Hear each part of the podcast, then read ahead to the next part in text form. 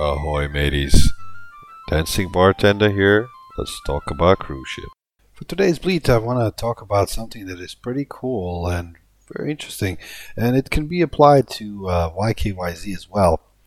While I was working on a cruise ship as a bartender, we had occasionally, not all the time, but occasionally, uh, blind nights, as we used to call them, where we would have uh, people coming in the disco. Uh, there was a disco on board, and uh, people would come in and would turn off all the lights, and basically you couldn't see anything. There were uh, bar stewards and bartenders who would lead you as we would kind of know where everything is, and we had like special equipment to know where everything is, and we would lead you, lead you to the bar, and then from there you would you know talk to other people and dance even and all that, and you know eventually get to meet up, hook up, have friends and whatever and whatnot.